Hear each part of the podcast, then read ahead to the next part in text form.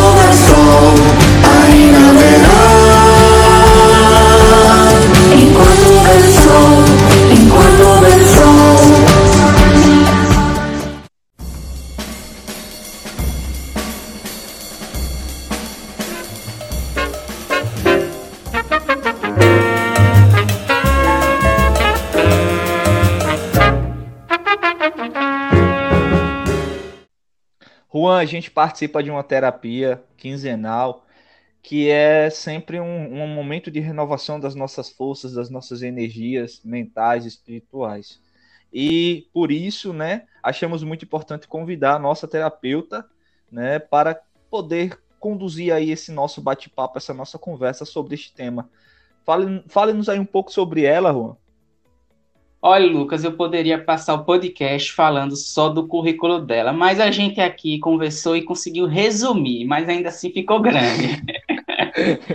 então, a nossa, a nossa convidada, ela se chama Auricélia Nunes. Ela é assistente social formada pela Universidade Católica de Salvador, tem especialização em psicopedagogia clínica, institucional pelo Estudo Sede Sapiense formada pela Escola Dinâmica Energética do Psiquismo, em Psicologia Transpessoal, formação internacional em constelações familiares sistêmicas pelo INOVE, em parceria com o Centro de Psicoterapia Sistêmica de Munique, da Alemanha, formação em experiência somática pela Associação Brasileira de Trauma e atualmente faz parte da equipe de assistentes no curso de formação. Currículo Lucas sensacional. Olá, Uri, bom, Bom dia, boa tarde, boa noite, né? Não sei que horas estarão ouvindo o nosso podcast. Tudo bom? Tudo bom, Lucas? Bom dia, boa tarde, boa noite. Tudo bom, Juan? Boa. Que bom falar com vocês. Sempre muito importante esses nossos momentos de conversa sobre esses assuntos da vida, né? Que são tão importantes.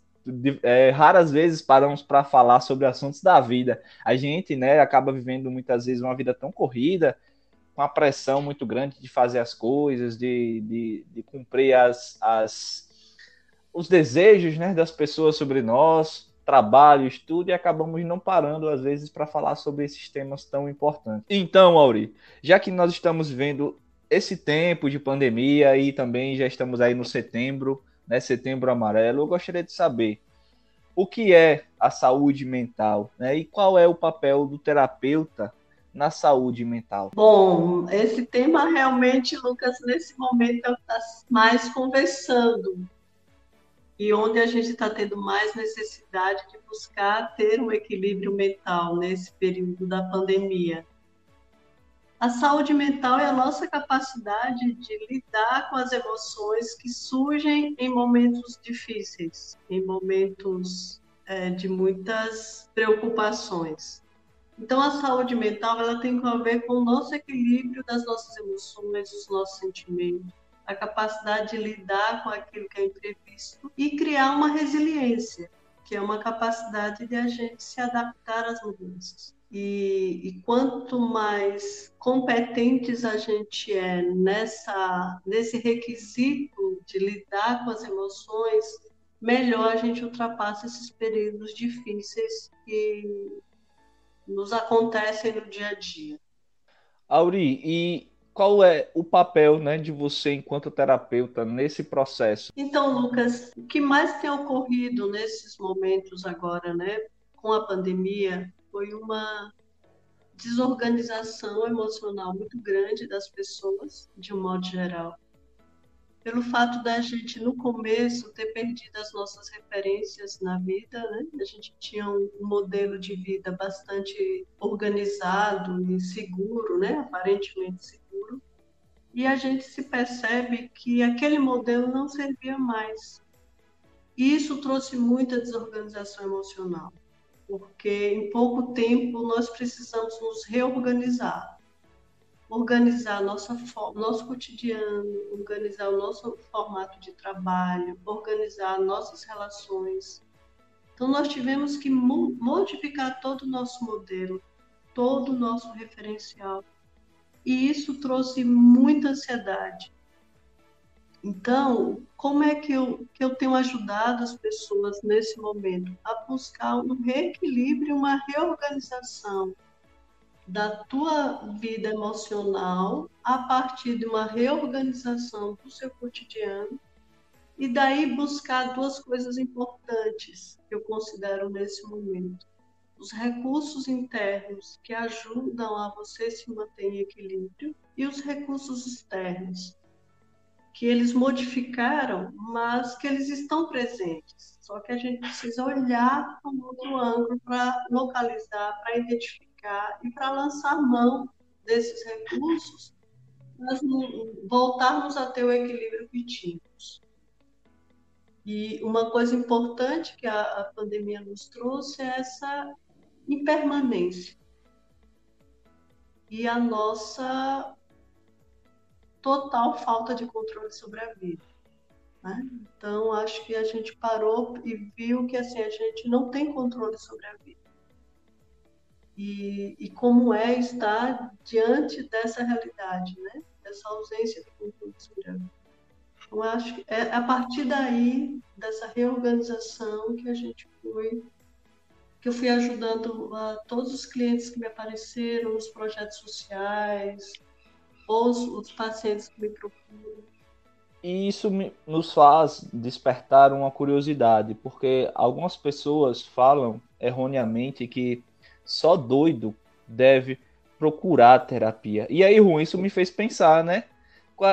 Quais são as, as diferenças, sem entrar em méritos ou desméritos, cada área é diferente, mas quais são as diferenças entre psicologia, né, psiquiatria, terapia, né, Juan? Exatamente, Lucas. Quando você muito bem falou anteriormente sobre o papel do terapeuta, já me viu aquela pulguinha atrás da orelha e provavelmente os nossos ouvintes também têm a mesma dúvida sobre qual é o nicho e quem cada uma dessas áreas atua. O psicólogo atua em determinado quesito, o psiquiatra em determinada parte, o terapeuta. É, Auri, você saberia diferenciar esses três, essas três profissões? Uma diferenciação bem, bem clara. Assim. O psicólogo, ele tem, ele passou por uma formação na academia, fez o curso de graduação em psicologia, então ele tem um CRP, ou seja, deveria, né? Todo psicólogo deveria ter o CRP, ou seja, ter o registro no Conselho Regional de Psicologia. E ele vem de uma formação como assistente social, como farmacêutico, passou por uma graduação. Né? A psiquiatria são médicos que vão para a especialização em psiquiatria e em saúde mental. Então, eles têm uma formação em medicina e se especializam em saúde mental, que é o psiquiatra. O terapeuta, eles são profissionais que estão vieram de outras escolas, não necessariamente da psicologia ou da medicina, mas que que, é, mas que fizeram formações complementares à sua formação que lhes dão a, a autorização para atuar como terapeuta a partir do momento que a gente é reconhecido pela Associação Brasileira de Terapeutas Holísticos. Então, o terapeuta ele tem uma outra formação como base, ou seja, a graduação é uma outra, pode ter sido a psicologia também, mas que parte para uma outra linha de formação. Por exemplo, você pode ter uma pessoa que fez a literatura e vai se, se especializar em psicanálise, que é a, a vertente mais forte da psicologia. Né? Então, ele pode atuar como psicanalista porque ele tem essa formação. São formações longas. Né? No meu caso, eu sou assistente social, mas eu tenho três grandes formações que me autorizam a, a atuar como terapeuta, né? que, que é a psicopedagogia clínica, eu fiz no Instituto Sede Sapiência em São Paulo, a formação em constelações familiares, que é uma formação do I-89, que é o Instituto Salvador, que faz uma parceria com o Instituto na Alemanha, e a experiência somática, que é uma formação que tem uma chancela do Peter Levine, que é um, um psicólogo, ele é Agora me deu a dúvida se a formação dele é psicologia ou ele é médico. E a Associação Brasileira do Trauma do Brasil, ela tem a chancela dessa, dessa, desse instituto na, nos Estados Unidos. Então, são formações internacionais referendadas por institutos lá fora. Então, essas formações, elas me dão a, a autorização para trabalhar como terapeuta sistêmica. A gente tem visto aí diversos fatores da pandemia que têm afetado a nossa saúde mental, né? Dentre eles, a gente pode citar a cobrança de produtividade, o desemprego, né, o isolamento, o aumento da violência doméstica, o luto pelos entes que faleceram da Covid-19, o medo de contrair a doença. É, enfim, eu gostaria que você, então, tentasse, a partir né, da terapia holística, né, tentasse nos falar um pouco sobre isso, né, sobre tudo isso que vem aí afetando a nossa sociedade. A pandemia, ou esse momento nosso, ele trouxe algumas, como eu comentei no início, mas a gente perdeu alguns referenciais importantes que nos dava uma noção de que a gente uh, tinha um certo controle sobre a nossa vida. Então a gente tinha um futuro planejado, um futuro a longo prazo, a médio prazo, a curto prazo, tinha algo planejado. A gente tinha uma sequência de coisas planejadas de repente isso foi nos tirado com a pandemia. Uh, então a pandemia ela traz uma dimensão muito maior para a nossa vida, que é a consciência de que a gente não tem controle sobre a nossa vida. Uh, a partir disso, houve toda essa desorganização. Junto com essa desorganização, vieram os medos. Medo da morte, muito presente medo de contrair a doença, medo de transmitir a doença. E esses medos, eles tomaram uma, uma proporção muito grande, porque a gente vê diariamente pessoas morrendo. E então isso nos deixou ainda mais inseguros e ansiosos, né? Trouxe uma ansiedade muito grande porque agora a vida e a morte está muito presente. Não é que eu vou morrer quando 90 anos. Não, eu posso morrer a qualquer momento se eu contrair a doença ou não. Então, isso trouxe muita ansiedade. A, a presença da morte muito constante, através desse trauma coletivo, acabou gerando as pessoas que já têm, já tinham quadros de transtornos de ansiedade, aumentou. Que tivesse alguma é, uma tendência ao suicídio aumentou. Por quê? Porque elas se viram, né, nós, de um modo geral, nos vimos sem saída e sem perspectiva. Então, nossos projetos de vida foram adiados, nossos, uh, nossos sonhos foram adiados. Então, isso acabou aumentando. Se já tínhamos, né, quem já tivesse alguma doença emocional, algum sintoma emocional, isso potencializou ainda mais. Às vezes, falar deste assunto parece impossível. Esse tipo de problema não escolhe sexo, idade ou condição social. E muitas vezes é parte do dia a dia de alguém que está ali, do nosso lado. Mas é possível interromper esse ciclo ou ajudar alguém a enfrentar esse desafio. Falar pode mudar tudo. O preconceito contra pessoas com transtornos mentais precisa ser combatido. Vamos falar sobre isso?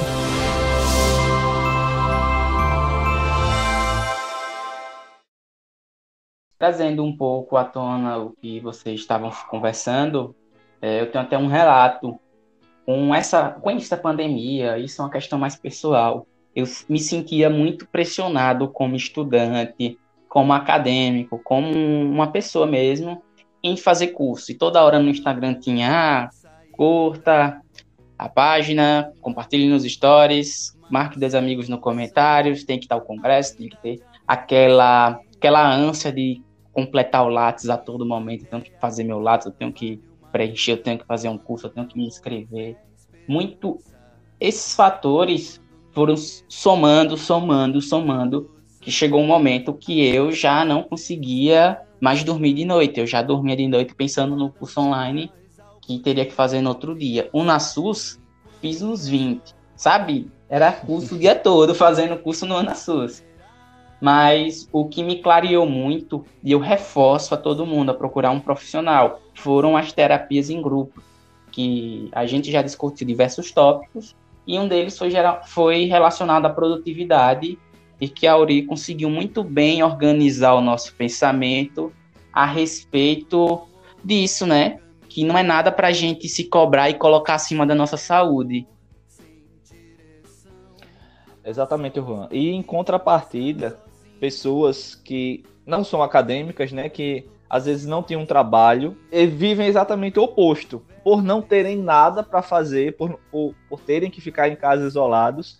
Isso também é um motivo que leva muitas vezes à ansiedade, né, a, a, ao desenvolvimento de alguns sintomas da depressão e, e, infelizmente muitas vezes até o, até o suicídio, pensamento suicida, porque como a Auri falou muito bem, o suicídio é um fenômeno complexo e multifatorial.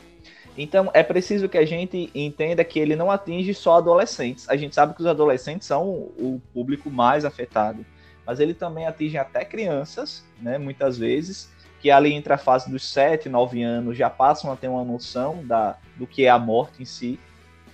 Atinge adultos, adultos que nessa pandemia muitas vezes se tiram cobrados a colocar comida dentro de casa, porque não puderam mais trabalhar, continuar trabalhando, né? É um, apenas um dos, dos motivos, né, que podem levar essas ideações suicidas. E idosos, né? Idosos que muitas vezes vivem sozinhos, já viviam sozinhos, passaram a viver ainda mais sozinhos com a pandemia. É preciso que a gente sempre esteja alerta, né, com alguns sinais, sinais entre nós, da nossa família, pessoas que nós convivemos, que podem ter alguns desses sinais e que a gente precisa estar atento, né? Por exemplo, ter um histórico familiar de suicídio já é um sinal, né, de que aquela pessoa pode ter uma tendência a ideações suicidas, né? Problemas de saúde mental, né? Alguns problemas que já existem, alguns problemas mentais que a pessoa já tenha, né? A falta do suporte social, sofrimentos e inquietações sobre a própria sexualidade. Então são diversos sinais que a gente vai podendo identificar. E existe, né, é, uma grande preocupação também por conta da divulgação midiática. Existe a preocupação com o efeito chamado Werther, que é quando você divulga, por exemplo, uma notícia ou fala sobre suicídio de um modo, é, de um modo irresponsável. Às vezes você pode até, a, um meio social pode até divulgar a forma como ocorreu o suicídio, coisas que jamais devem ser divulgadas. Isso pode aumentar o número de casos. E existe o efeito contrário, também, que é o efeito papageno, que é o efeito que justamente vai é, fazer com que o número diminua, o número de suicídios diminua. Então, é preciso que a gente sempre esteja atento ao que fazer e ao que não fazer, né, com relação ao suicídio, a como falar, a como não falar. Tudo isso são preocupações que precisamos sempre ter. Tudo isso que eu falei, eu não falei por mim mesmo, certo? É, está numa cartilha excelente da Fiocruz, que ela lançou esse ano, né, sobre a questão do suicídio na pandemia. Vivemos em, em um ambiente que em vários fatores interferem na nossa personalidade. E a partir disso, saber o momento de procurar ajuda é ter responsabilidade com você mesmo. E é a partir disso, Auri, que queríamos saber um pouquinho quais são as intervenções terapêuticas que podem ser desenvolvidas. Eu, a exemplo, e o Lucas, fazemos terapia em grupo, mas teria algumas outras? Algumas questões emocionais, alguns transtornos emocionais, eles já existiam antes e com a pandemia eles intensificaram. Né? Então, esse aumento do suicídio agora não é necessariamente em função da pandemia, mas em função de que já existiam casos de suicídio, ou seja, as pessoas já tinham ideações suicidas, e com a pandemia, que é essa questão do isolamento e distanciamento social, acabou intensificando. Segundo Bert Helge, que é o criador das constelações familiares, o suicídio está ligado a alguma, algum fato de suicídio na família. Então, é como se a, o indivíduo olhasse para o seu sistema familiar e quisesse trazer de volta alguém que já morreu. É, é uma forma de reivindicar o direito de pertencimento de algum membro da família que se suicidou lá atrás. Ah, então, quando você faz uma, uma constelação familiar, que você pode fazer essa reconciliação desse indivíduo lá atrás no seu sistema e por algum motivo tirou a vida, você evita que gerações futuras também repitam o mesmo padrão do suicídio. Ah, então, Bert Hellinger ele traz uma visão bem, bem diferente disso né, do que a gente ouve normalmente. Então, está ligado ao teu sistema familiar. Não é somente uma questão individual, mas uma, uma questão sistêmica. Ou seja, são questões que não, não é do sujeito somente, que decide, por uma infelicidade profunda, se matar. Está também vinculado ao teu sistema familiar. Como você colocou, tem um histórico na família alguém em alguma geração lá atrás se suicidou por alguma razão. Né? Aí o que acontece? As pessoas param de falar dessa pessoa. Quando para de falar, essa pessoa busca o direito de reconhecimento e de pertencimento ao sistema. Então, as gerações futuras vão trazer, digamos que, essa mensagem que está no consciente coletivo desse sistema reivindicando o direito de pertencimento daquele que a família parou de comentar, de falar, de lembrar. Tá? Uma das leis básicas da, da constelação familiar é o direito de pertencimento. Todos nós temos direito de pertencimento ao nosso sistema, independente do que tenha acontecido conosco. Né? São pessoas que precisam estar sendo acompanhadas, sim, terapeuticamente, com psiquiatras, com terapeutas, e tem uma, uma equipe multidisciplinar acompanhando ele nesse processo. A gente tem o aquecer, que está sendo uma alternativa para quem não pode né, pagar por uma terapia. São várias terapias integrativas complementares que está aí à disposição da comunidade e que tem feito, tem trazido resultados muito bons, muito mesmo. E existem outros grupos, as universidades geralmente elas têm equipes que prestam serviço à comunidade. Né? Então, existem alguns grupos, algumas alternativas de trabalhos terapêuticos não pagos, né? ou mesmo nos CAPs, nos casos mais graves, que é, são centros uh, psicossociais do SUS, Uh, e aí os modelos de terapia, né? Você faz em terapia individual, você é terapeuta.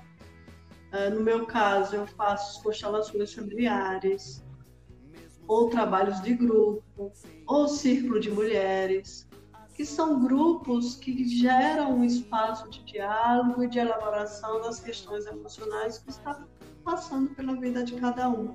E você falou algo muito importante também, que foi a questão da pós-venção. Né? Você tem a prevenção, e a prevenção ela pode ser universal, né? Você pode prevenir o, o, o suicídio de um modo indiretamente e universalmente. Muitas pessoas que se suicidam por dificuldade financeira, né? E aí você tem uma estratégia universal, por exemplo, do governo de instituir programas sociais, programas que tenham programas de uma renda básica, por exemplo.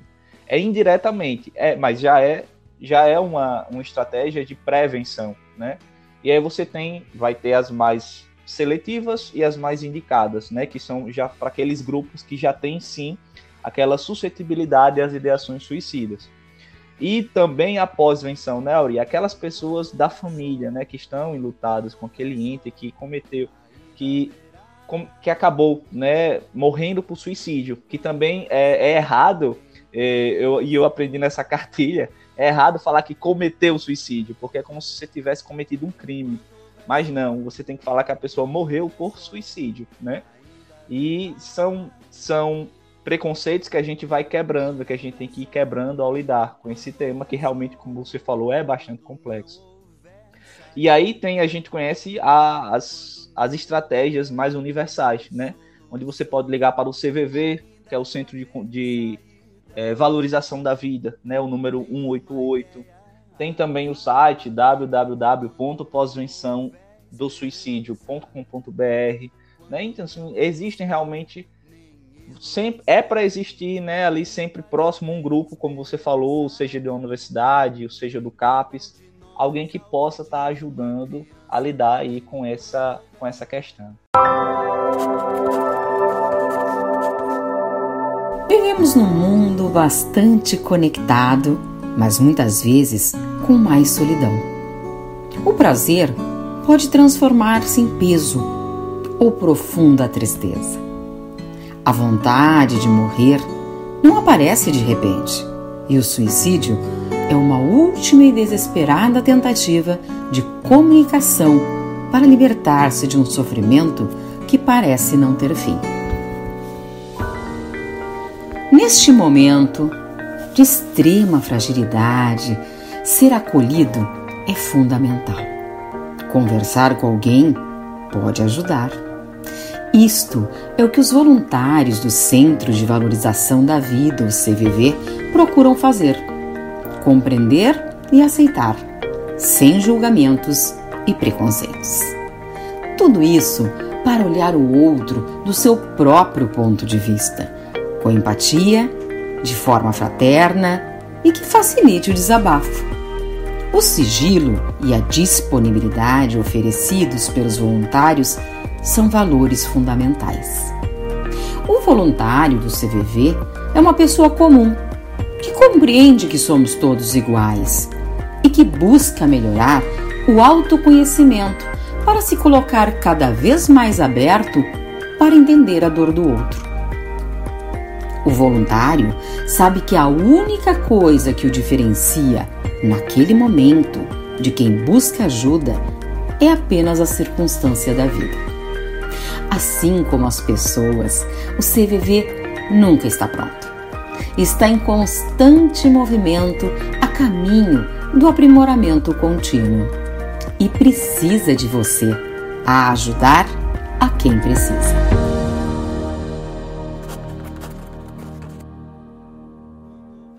Ô Lucas, com o seu comentário agora a respeito de um dos fatores que pode levar a pessoa a morrer de suicídio ou não cometer suicídio, como você é. muito bem falou.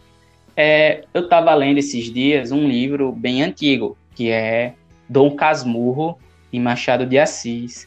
E em uma parte, em uma cena, mostrou o pai da Capitu querendo morrer de suicídio, querer praticar o ato do suicídio por conta de alguns problemas financeiros saiu de um emprego que ganhava mais para voltar aqui um ganhava menos. Outro fato também que eu lembro, com a quebra da bolsa de 29, aquele desemprego, muita gente perdendo fortunas, suicídio também. Sim, sim. Outro período também que teve, falavam-se muito em suicídio, É, na era Collor, com a taxação das grandes fortunas, do, da transição né, do, do Cruzeiro para o Real, muitas famílias perderam muito dinheiro, então já se falava também muito em suicídio.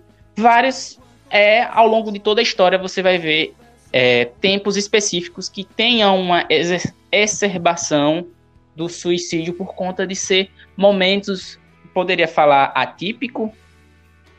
Sim. Financeiramente se institui uma crise e isso acaba acarretando um isso. processo de, de, de, desânimo muito forte, né? Na, na saúde mental. E a Auri falou da questão da, da, da herança, não sei se eu poderia dizer herança, Auri, familiar, né? De muitas vezes você cometeu suicídio porque alguém lá atrás na sua família já cometeu. Melhor dizendo, morreu por suicídio, né? É, e eu acho que essa questão das heranças familiares, é, isso é muito pertinente. Uma vez eu vi uma história de uma mulher que tinha trauma muito grande de água, sabe? Ela tinha muito trauma de água, de piscina, de praia. E, e, e, depois foi entendido que ela tinha esse trauma porque a avó dela, se eu não estou enganado, não sei se era a avó ou a bisavó, tinha morrido afogada no, no Titanic, no, no, na tragédia do Titanic. E essa essa moça, né, por ser religiosa, ela pediu que se rezasse uma missa e colocasse em intenção a alma da avó. E depois dessa missa, essa moça foi curada, sabe? Ela não passou a não ter mais esse trauma. Então é muito interessante, né, o quanto a nossa árvore genealógica está ligada à nossa ao nosso bem-estar, né? A nossa vida. Epigenética. Epigenética também. é uma questão científica, né? É uma questão mais voltada à genética que também pode explicar. Exatamente. É, as constelações familiares, a epigenética vem como a base científica que explica as constelações familiares. E o Bert Helling diz exatamente isso que você traz, Lucas. O nosso sistema familiar, todas as informações do sistema familiar, ele é passado de geração em geração. Então, não só informações genéticas uh, de tipo de pele, de, de, das questões mais biológicas, né? mas o campo informacional dos sentimentos e de todos os traumas que aquela família viveu.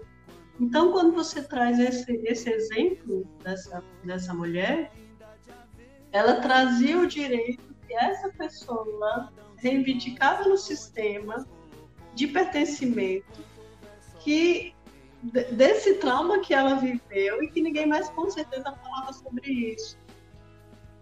Tá? Então, o sistema uh, familiar ele é muito sábio, porque assim, ele tem uma lei de equilíbrio onde se as leis pertencimento hierarquia e o, e o equilíbrio entre dar e o receber não estão harmonizados, gera um desequilíbrio no sistema familiar como um todo e vai de geração em geração. Então, quando a gente olha para uma questão emocional, para um sujeito, precisa olhar para esse sistema familiar. Porque ninguém é isolado, todo mundo pertence a um sistema mesmo que a gente concorde ou não com as leis do sistema, com os códigos dessa família. Mas a gente pertence a ela, a gente não pode negar. Família a gente né? não escolhe, então, né? terapeuta... Isso. Então, o terapeuta sistêmico, o constelador familiar, quando ele olha para o sujeito, quando ele olha para o indivíduo, ele olha para o sistema. Né? O, que, o que tem esse sistema? O que aconteceu na história desse indivíduo que faz com que hoje ele passe por situações como essa? E muitas das questões está relacionadas, estão relacionadas ao sistema Não é isolado, não é uma questão individual só. Tem uma história familiar por trás. A dor não é anônima. Possui rosto, identidade e uma história de vida que não deve ser ignorada. O sofrimento é individual, mas todos podemos ajudar. Todos nós podemos fazer a diferença. Estando atentos aos sentimentos de quem está à nossa volta e apoiando quem precisa. Uma sociedade mais fraterna depende de todos nós. O CVV está disponível e oferece apoio emocional 24 horas por dia, acolhendo sem julgamentos. Você falou que no processo do cuidado mental é uma equipe multiprofissional. É. Você vai ter o médico psiquiatra, você vai ter o psicólogo, você vai ter o, o terapeuta, você vai ter uma equipe, nutricionista, farmacêutico, enfermeiro, enfim, uma equipe gigantesca. Mas o ponto é o seguinte: é a respeito da necessidade de medicalização. Sabemos que muitas pessoas fazem o uso indevido e irracional desses medicamentos. O que você nos tem a falar sobre isso? É, quando você tem um caso que precisa de uma equipe multidisciplinar, a gente está partindo do conceito de que o indivíduo é um ser integral e que precisa ser visto em todas as suas dimensões. Se numa equipe multidisciplinar, um psiquiatra, ao analisar o caso de uma pessoa, ah, esse indivíduo precisa de uma medicação, porque alguns sintomas precisam da medicação, então é importante fazer o uso da medicação, sim, tá? E precisa da terapia, e precisa do trabalho da, do terapeuta ocupacional, tá? E precisa do acompanhamento do nutricionista, né? Quando você coloca todos esses profissionais, você está dando o olhar para o indivíduo um olhar holístico, de um ser integrado. Vamos supor que só tomar um medicamento não resolva, precisa de outras é, terapias complementares. Exatamente, exatamente. Precisa das terapias complementares. Às vezes uma pessoa não tem, é um leigo, né? Não tem um conhecimento científico, não é um profissional na área e acha assim, ah, vou tomar um medicamento, sarei, vou ficar bom. Mas não é bem assim, né? Vou pegar o taja preta da minha mãe, que ela usa, eu vou usar um comprimido aqui. Né? Exatamente. Eu já soube de casos é, de pessoas me relatando assim: ah, eu peguei um medicamento na gaveta da minha mãe, do meu pai, da minha avó, tomei, relaxei, tô bom. Isso acontece muito o uso irracional né, de é medicamentos. Um isso, isso, é, isso é um perigo, né? Isso é um perigo, porque cada, cada indivíduo é um. Você não pode tomar medicação que não seja sua. Uma medicação taja preta, que foi passada por um psiquiatra. O desmame dela não é assim. Sim. Você não toma um e pronto. Ele tem um processo de tomada de desmame que tem que ser acompanhado pelo psiquiatra quando uh, o psiquiatra faz uma parceria com o terapeuta, o desmame é feito numa decisão conjunta. Hum, ok, o cliente já está melhor, então já pode começar o desmame. Né? Então, assim, se você, os dois profissionais têm a responsabilidade pela saúde do, do sujeito, a, a, o objetivo é que a medicação seja retirada em algum momento, né? Ninguém precisa ficar dependendo de medicação, a não ser as doenças crônicas. Sim. Do contrário, o caminho é para que a gente vá retirando as medicações. E aí, nas terapias complementares, você tem, a, no caso de ansiedade, transtorno de ansiedade, você tem a meditação, você tem os reikis, você tem a terapia, você tem a aurícula, ou seja, uma série de outras terapias complementares que, po que podem ajudar o sujeito a reduzir o seu nível de ansiedade e poder ter uma vida mais, mais normal, né? Dentro do padrão de ansiedade normal. Porque ansioso todos nós somos, em algum nível, né? Os transtornos de ansiedade é que geram muita, muitas perdas na vida de, de cada um. A Auri, a Auri falou agora, Juan, da auriculoterapia. Eu lembrei da nossa amiga Gabi, né? É. Nossa amiga Gabi, que é auriculoterapeuta. Então, eu já vou até fazer propaganda aqui, né? Tá baiana. Segue, sigam aí o Instagram auriculoterapia.gm da Gabi. Ela que é muito top aí. Nessa que é uma, uma das diversas, né, Auri, práticas integrativas e complementares que aqueles que têm ansiedade, que têm a depressão, podem também estar. Tá né, buscando se informar e passar a fazer a que mais né, for é, importante para ela ou a que for necessária. Né? Então é muito importante isso daí. Exatamente. E a gente tem o aquecer aí para disponível à comunidade. Sou suspeito para falar do aquecer porque eu sou adepto já utilizei o aquecer, já fiz algumas terapias. Até a nossa terapia, né, Lucas? A terapia em grupo é disponibilizada pelo aquecer. A professora Lu mediou todo o contato com a Auri, que fez todo esse processo de acolhimento da gente. Já fiz pelo aquecer também uma terapia com a professora Adriana, que era a mesa radiônica. Correto, Auri? É isso mesmo? Mesa radiônica? Correto, é isso mesmo. E isso foi muito boa. E, sabe, antes de fazer, eu não nego, eu ficava com aquela pulguinha atrás da orelha. Será que funciona? Mas funciona, gente. É surreal como você sai leve depois da terapia. E ainda por ser online, a gente acha ah, online, terapia não vai funcionar. É claro, tem as limitações por ser online, mas funciona e eu sou prova disso. Eu já dei meu depoimento aí para todo mundo. Então, né, gente, o que seria o aquecer? O aquecer, pela própria sigla, como já diz, é acolhendo quem cuida. Inicialmente, o aquecer era disponibilizado somente para profissionais que estavam na linha de frente. Com a, o início da pandemia, surgiu essa iniciativa em cuidar desses profissionais, porque, assim, cuidar de quem cuida, né? Uma, um profissional saudável, ele tem um processo de acolhimento e de atenção, carinho com os pacientes de outra forma. Mas como encontrar o aquecer, né, gente? Vamos lá. Você encontra o aquecer no arroba aquecer.ufs.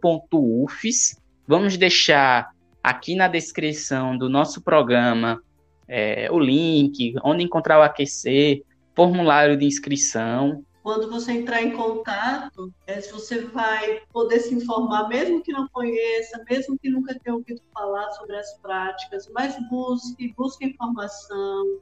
São práticas que buscam nosso equilíbrio natural, que buscam entrar em contato com a nossa própria capacidade de cura e de autorregulação dos nossos sistemas emocionais. Então, busquem as, as práticas integrativas comunitárias.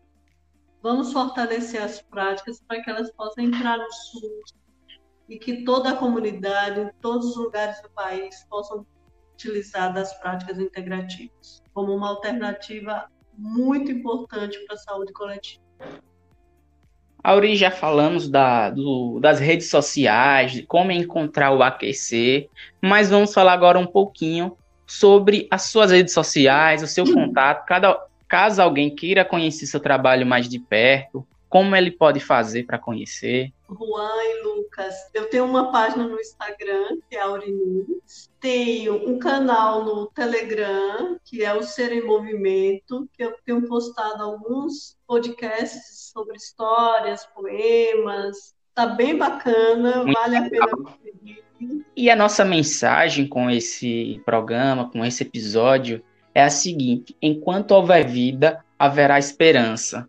Todo, todas as fases da nossa vida são passageiras, então vamos procurar ter resiliência, como a Auri muito bem falou anteriormente no início do nosso programa. Vamos procurar ajuda caso sintamos necessidade, o SUS, atenção básica, sempre tem esse processo de cuidado e também tem o Aquecer oferecendo as terapias. Agradecemos muito, Auri, por ter topado gravar esse podcast. Só é, a gente sabe os imprevistos que teve durante a gravação, que não foram poucos, mas com paciência, deu tudo certo. E é isso. Muito obrigado novamente.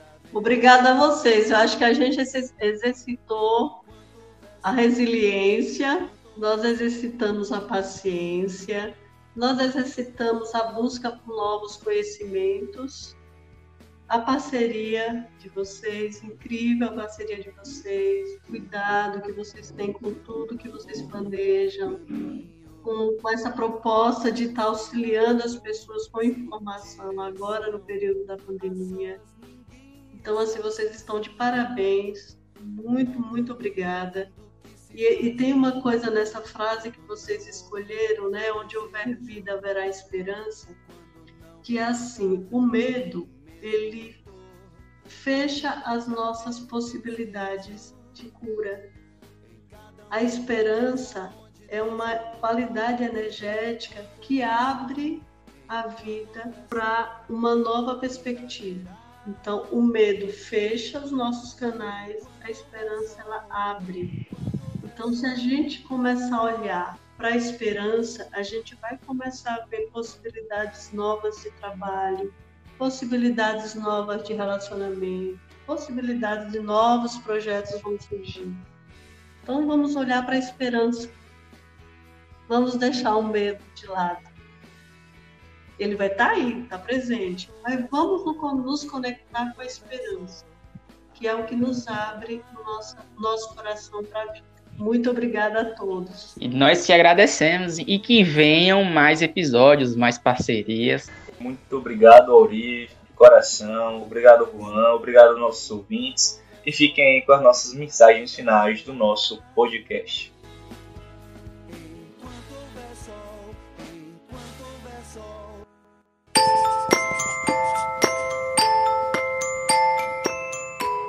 Debaixo daquele rio existe um outro rio.